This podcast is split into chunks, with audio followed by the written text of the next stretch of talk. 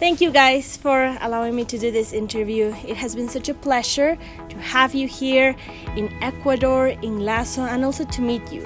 So, for everyone that is listening to us, please um, introduce yourselves and tell us where are you from, your age. Well, I'm Jerry Eccles. I'm 82. I'm the father of Justin Eccles, who's here at Compassion Connection.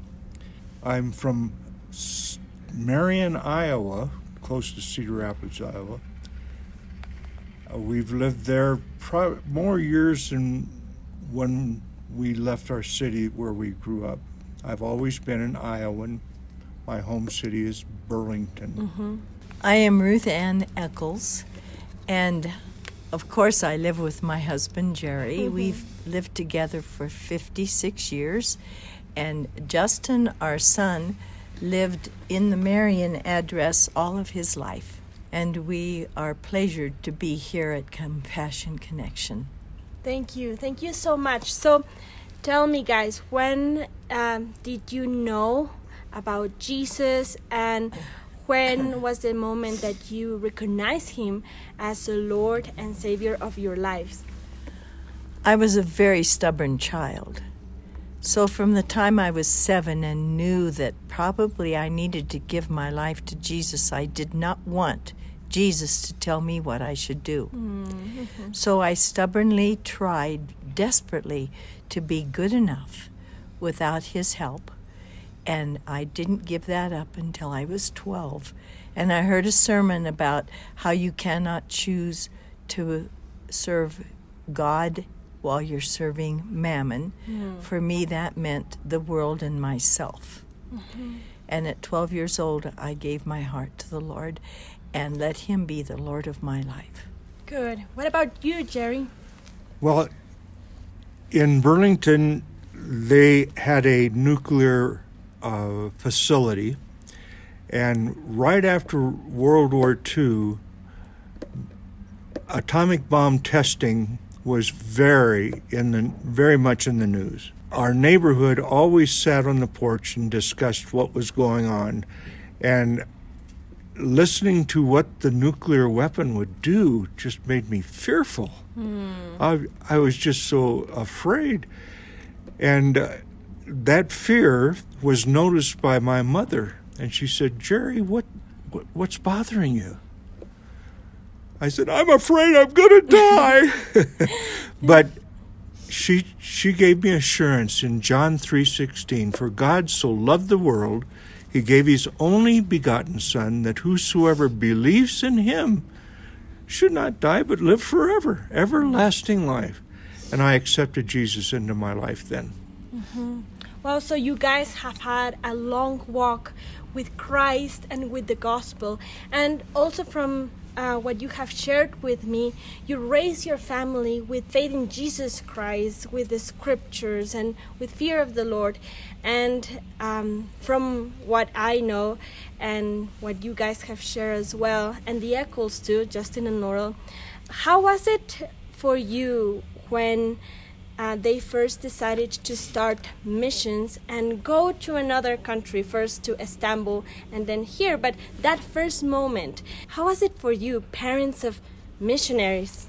I was very proud that they were deciding to follow exactly what the Lord was calling them to do but I selfishly desired for them to stay stateside because they had our first grandchildren. Mm-hmm. And those little babies were only one and two year old. Oh. And they were going off to Istanbul. So it took me a long time to let go of them mm-hmm. for the Lord, no matter what happened, because I worried about them and I'd worry and then I'd pray and then I'd be okay and then I'd worry again. so it was a process. It was a process. What about you, Jerry? Well, early in our married life, we raised delinquent foster boys, mm-hmm. and it changed our attitude towards raising children. It changed our our positives, our, what was had to happen, and what would be okay to happen. Uh, we saw our foster children make decisions for the Lord. we took our family on short term mission trips. The first short term mission trip was really not a mission trip, it was to see a neighborhood girl who had babysat our children who married a fellow from Mexico. Mm-hmm. They lived in Tijuana. And so we walked across the Tijuana Bridge and visited her, rode a Tijuana taxi to her.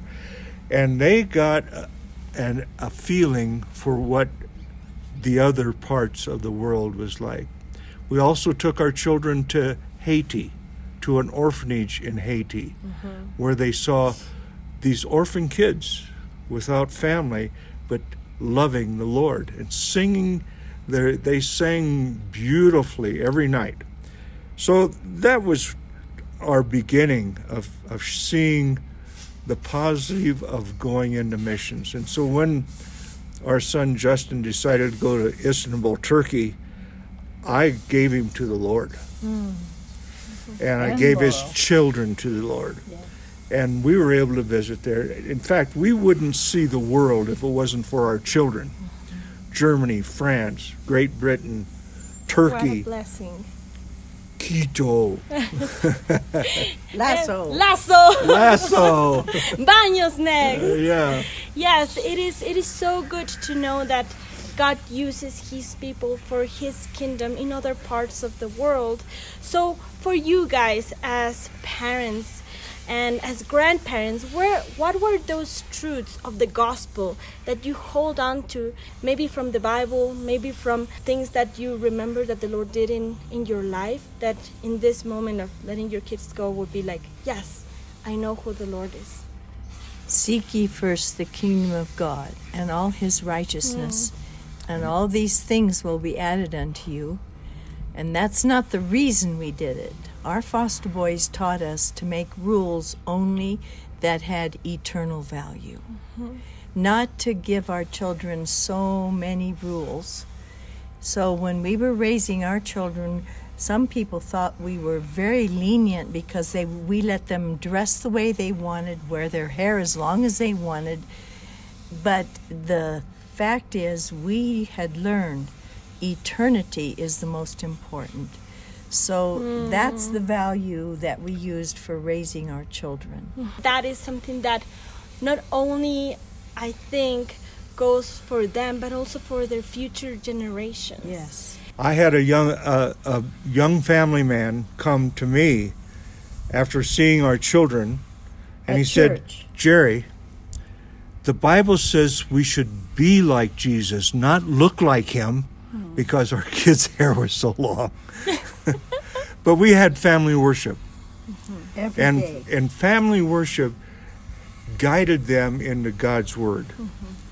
As young children, I was encouraged to hear them say, "Oh, read another chapter." We were uh, we had a a Bible uh, book on storybook. storybook of the scriptures, and we'd get into something exciting like Samson or mm. whatever, and they'd they'd say, "Well, Dad, read another chapter.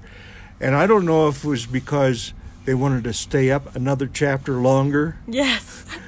didn't want to go to bed, but anyway, it was it was really good. Having family worship is the basis mm-hmm. for leading your children into worshiping the Lord too. Good, thank you. And one last question: What would you say, or what encouragement you guys could give to those families and those parents that their kids are considering or thinking about moving to another country and serving the Lord in this call to be missionaries. Yes, you first, Jerry. Well, like I said, you'll you'll get to see the world. we we saw those countries, but I would say it's a blessing hmm. to see your children serve the Lord. There's a there's a Johnny Cash song that we have sung bef- we've listened to before, mm-hmm. where he says the greatest thing of all is seeing my children walk in truth, and that's the greatest thing of all. I would say that uh, the most important thing is to prayerfully lift them up to the Lord as you worry. Yeah. Mm-hmm. Because Philippians 4 4 through 6 says not to worry So I had to learn that that was a sin for me to worry about Justin and Laurel in Istanbul and instead to pray with thanksgiving, knowing mm-hmm. God is going to take care. And there are so many passages of Scripture that connect to that. You can meditate on what the Scripture says about Jesus promising that He's going to take care of whomever you're praying for and answer your prayers if they are in Jesus' name for Jesus' glory, for the kingdom. Is there any last thoughts that you would like to say after we finish this episode? Well, I think this place is worth investing in. And I would say if you are looking for a mission, and we at home we have many missions that we invest in, but if you're looking for a mission to invest in, this is a good place because not only are they ministering to the unbelievers, they're ministering to the pastors that teach the f- different churches in the area The truth. that are reaching out to unbelievers. So this I would say is a good investment with your with your gifts. Hmm, thank you. And I would add that you can never outgive God. Read the scriptures about giving to the kingdom for furthering the kingdom and follow your study Bible to read through what God promises, and you never can outgive Him. He always gives back. And the traumas that come in life, mm-hmm. you can you can let him have those, and he'll use every negative thing, even when you get stolen from somebody else or see a loved one die. He can use it for his kingdom and for his glory. Remember, eternity is what's important. Our fam- Invest in it. Our family, Ruth Ann and I have just have taken on the attitude of, I wonder how God's going to work out this, This this situation. Every situation we give to negative, the Lord, negative negative or positive, we give it to the Lord and say, I wonder what He's doing mm-hmm. here. Good. Yeah. And it's exciting to see the way He works. Yes, yes, his ways are not our ways. No. That's right. yes, his paths are not our paths, and he will be magnified and glorified through everything. That's That's right. exactly Even our illnesses and our losses of friends that go on to eternity when we're not ready for them to go, you know, and our family members. Mhm. Yeah. Yes, thank you guys for sharing with me and for sharing for with all the people that listen to us. And it's such a blessing to have you in Ecuador. So I pray that you have a wonderful time here. It's a blessing to meet all of you here at Passion That's right. Connect.